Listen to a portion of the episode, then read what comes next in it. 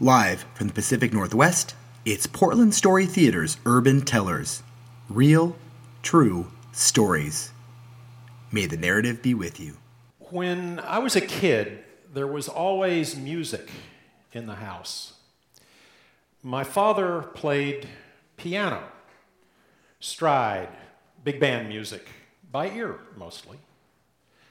My sister, 11 years older than I, played violin and piano, classical music. My brother, nine years older than I, played reeds, some percussion, marching band music. My mama was into church music. Needless to say, the family didn't play together. and then there was me. I was the odd man out, and not just by age. There was never an assumption or an expectation that I would play anything. I was the designated listener. I was well trained in that role. There are not many five year olds that know not to clap between the movements of a symphony. I did.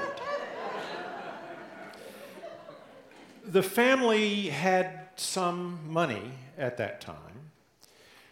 And so my sister, who was by far the most talented of the whole family, and also the, the bearer of the burden of my father's frustrated musical ambitions, um, my sister played a nearly 200 year old fine Cremona violin.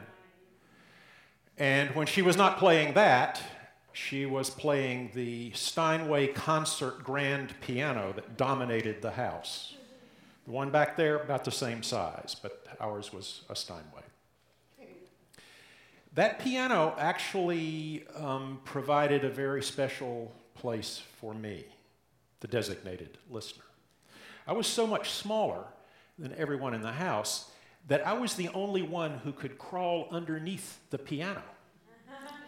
And I could sit on the floor with my back against that third leg of the piano.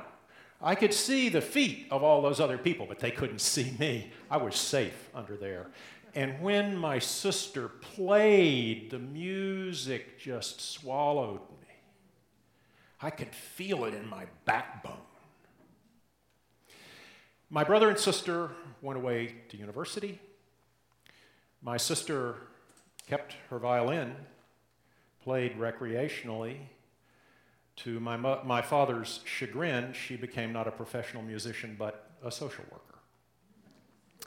The piano stayed in the house, and it still dominated, dominated the house and became the center of a ritual that held that now three person family together through my teenage years, which were no better than anybody else's teenage years my father settled into this little ritual. He would come home at the end of each day, he'd go straight to the piano. He would sit down and he would plunk his way through whatever the last tune was that he heard on the car radio on the way home. And he'd plunk around till he'd found it. He'd mess with it a little bit. He'd maybe play one or other two, you know, one or two other tunes that he knew. And then he would always settle in the same spot. A Fats Waller tune, Honeysuckle Rose.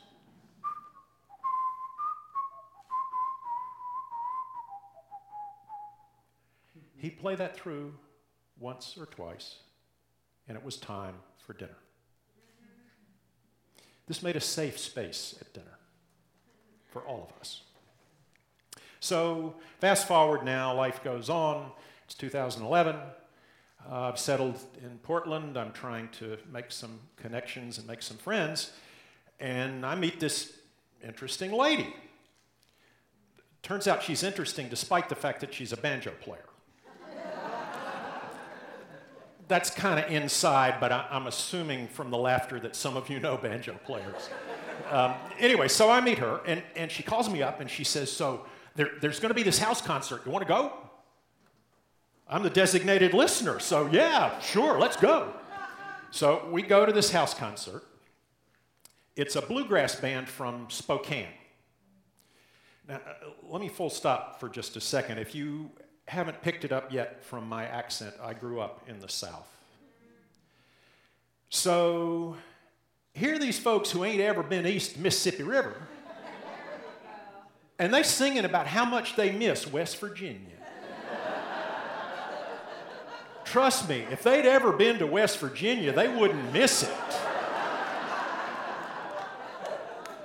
So they're, they're singing and playing, but there is this fiddle player. This fiddle player is absolutely amazing. I am transfixed listening to this woman play. And they take their set break, and I turn to my friend and I say, This fiddle player is incredible. And she looks at me and see, she doesn't, she, doesn't know that I'm the designated listener, have been in that role for 60 years. So she looks at me and she says, Oh, well, then you should learn to play. No. So I can't explain all that. I just say, no, no, that ain't happening, especially not at this age. No, no, no. She looks at me and she says, I learned to play the banjo when I was 46. What's wrong with you? They play their second set. The fiddle player is even better. I want to send those other people home and just let her play. I'm just absorbed in this music.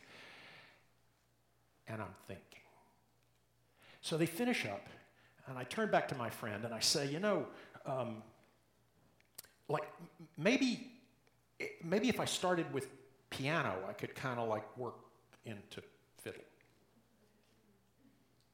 She looks at me. She says, You don't have enough time. if you're going to play the fiddle, play the fiddle. Okay not long after this, I was traveling in the East, and anytime I go to the East, I go to visit my sister. About 10 years ago, she was in a hellacious car crash, damn near killed her. She was paralyzed for a time, lost speech. But with therapy, that all came back. But there's still residual medical issues, and you can't get that on the phone. So I like to just go and see her. And I had a second reason this time because I was looking for some fiddle advice.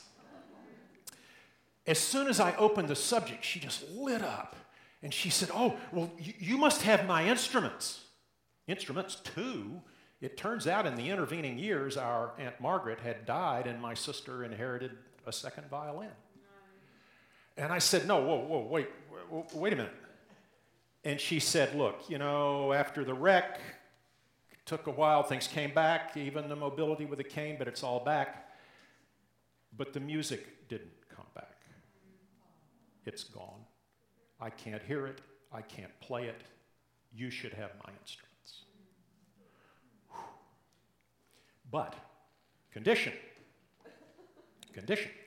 You must take both of these violins to the best luthier you can find, have them put into playing condition have written appraisals done and insure both of them.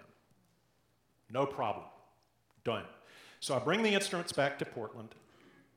I take them to the best luthier in town, David Kerr, down on Holgate at 28th. And I can't tell you how out of my comfort zone I was when I walked into that shop carrying these two violins. I felt like I was walking into a gynecologist's office. Put them on the counter, they said, come back in a week. Okay, so I come back in a week. And, and David Kerr himself brings the instruments out of the safe and he puts them on the counter. My sister's instrument and his written appraisal, Aunt Margaret's instrument and his written appraisal. And he tells me about these instruments. It's as if he was talking about his children, the whole provenance, their life story. It's amazing. And it turns out that my sister's instrument really, uh, beyond the musicality of that instrument and its provenance, it, it, it's an investment grade instrument. Aunt Margaret's, yeah, not so much. So he finishes telling me about the instruments. And then he sort of steps back and, and if you haven't met him, David Kerr is a little guy with great big glasses. So he sort of finishes and he steps back and he looks up at me over his glasses and he says, And uh, you are a beginner. so, yeah. He processes that again over the glasses and he says, And uh, you will play bluegrass. yeah. And then, without breaking eye contact with me, he closed the case with my sister's violin. And he said, I think you'll enjoy this instrument. And in fact, I do enjoy that instrument.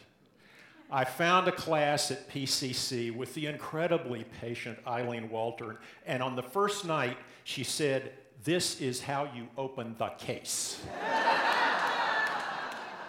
Perfect, just what I needed.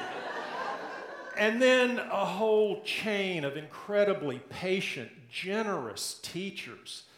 Um, the, the grand dame of old time music in Oregon, Linda Danielson. Um, the amazing Jenny Humphrey, the list is quite long. Donna Wynn, some of you who play may have met some of these people. And sort of at the top of the heap, uh, the man who I think inherited Job's patience.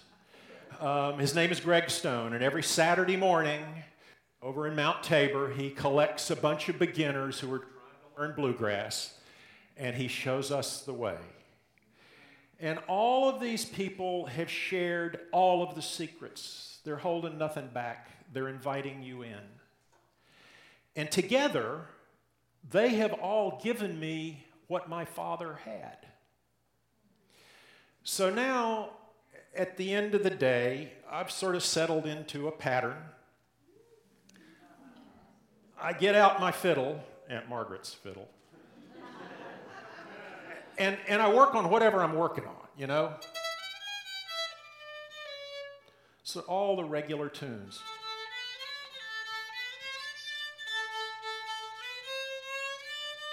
Try to find that tune. Where it's in there somewhere. You kind of work with it, and sooner or later you find it. And then there's some old favorites that I've really worked on that I practice.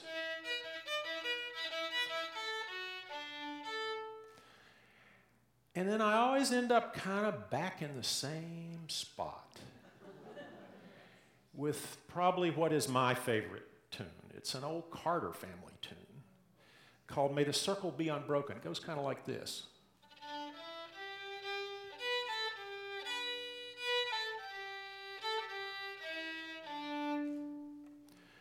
I play that through a time or two, and it's time for dinner.